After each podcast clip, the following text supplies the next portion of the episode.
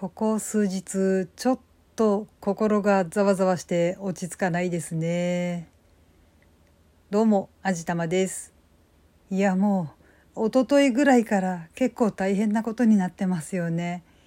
遊戯王の作者さんが沖縄の海で多分サメに襲われたとおぼしき感じで亡くなっていたりとか昨日は昨日でちょっともう未曾有のことですよね。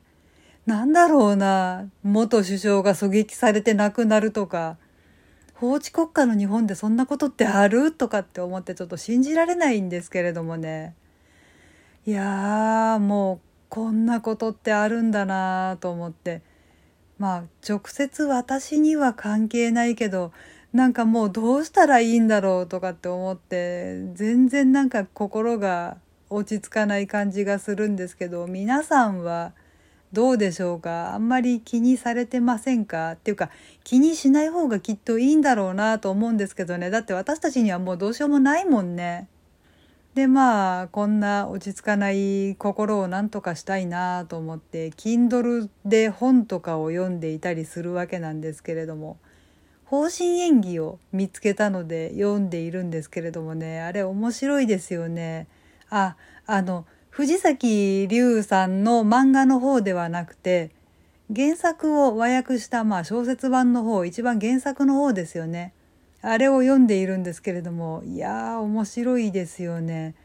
かつてあの勉さんが書かれた方針演技上中下巻を紙の本で持っていたんですけれどもね。一応アマゾンでも Kindle であるし今でもその紙の本で上中下巻あるんですけれどもねこれはまあ実家に行けば多分あるしまあいいかなと思って別の方が訳されたものを読んでいたんですけれどもね改めて読んでも面白かったんですけれどもいつ読んでもなんか奇想天外で頭が追いついていかない感じがいいですよね。もう SF SF じゃないな。もうなんか仙人たちの大戦争なんですけれどもほぼ妖怪 そう、妖怪としか言いようがない連中が暴れていたりとかもするので、中国すげえなーって思いますね。もうだって何年前に書かれたもんなんだろうな、方針演技ってちょっと今とっさに出てこないんで、何とも言えないんですけど、ごめんなさい、不勉強で。っていうか、あの、読んだんだったらちゃんと覚えておけよっていう話があったりなかったりするのかもしれないんですけれども、こんな奇想天外なことをそんな古い時代に考えつくんだなって思うとねいやーもう素晴らしいなって思うんですけれどもね。まあ妖怪大戦争って言っちゃったんですけれども方針演技ってそもそもその宣教と説教っていう1,000人の二大二大勢力二大勢力って言っていいのかな。まあそれぞれちょっと教えが違うみたいなので教主様が2人いてまあそれぞれに何て言うんだろうな。もうありていに言うとっていうか私が勝手に言うところの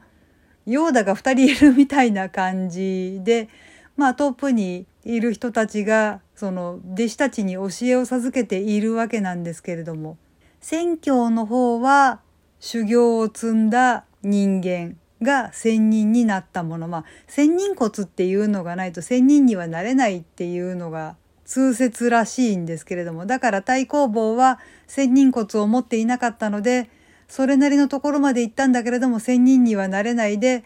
山を降りて衆を助けに行きなさいって言われてもうほとんど強制的に下山させられちゃったわけなんですけれどもね。対する説教っていうのがありましてそっちはね人間もいるんですけれども大抵はありていに言うとまあ妖怪というか地味地味猛量というか動物だったり植物だったり何だったら鉱物だったり物だったりとかするわけなんですよ。その動物とか植物とかたちが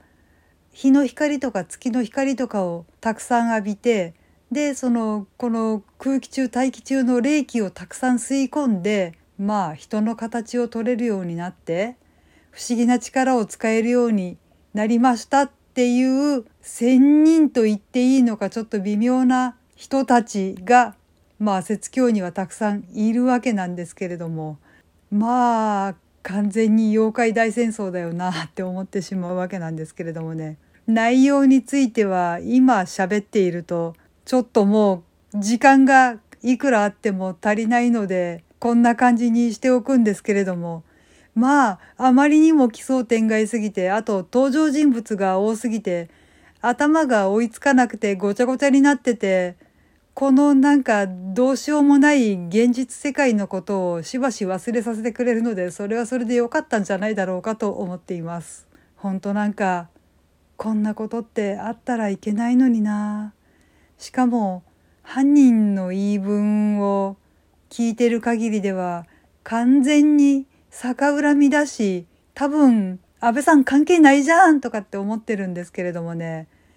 なんかでも手作りの拳銃だとかあと爆弾だとかをたくさんなんか家に隠し持っていやまあ置いてあって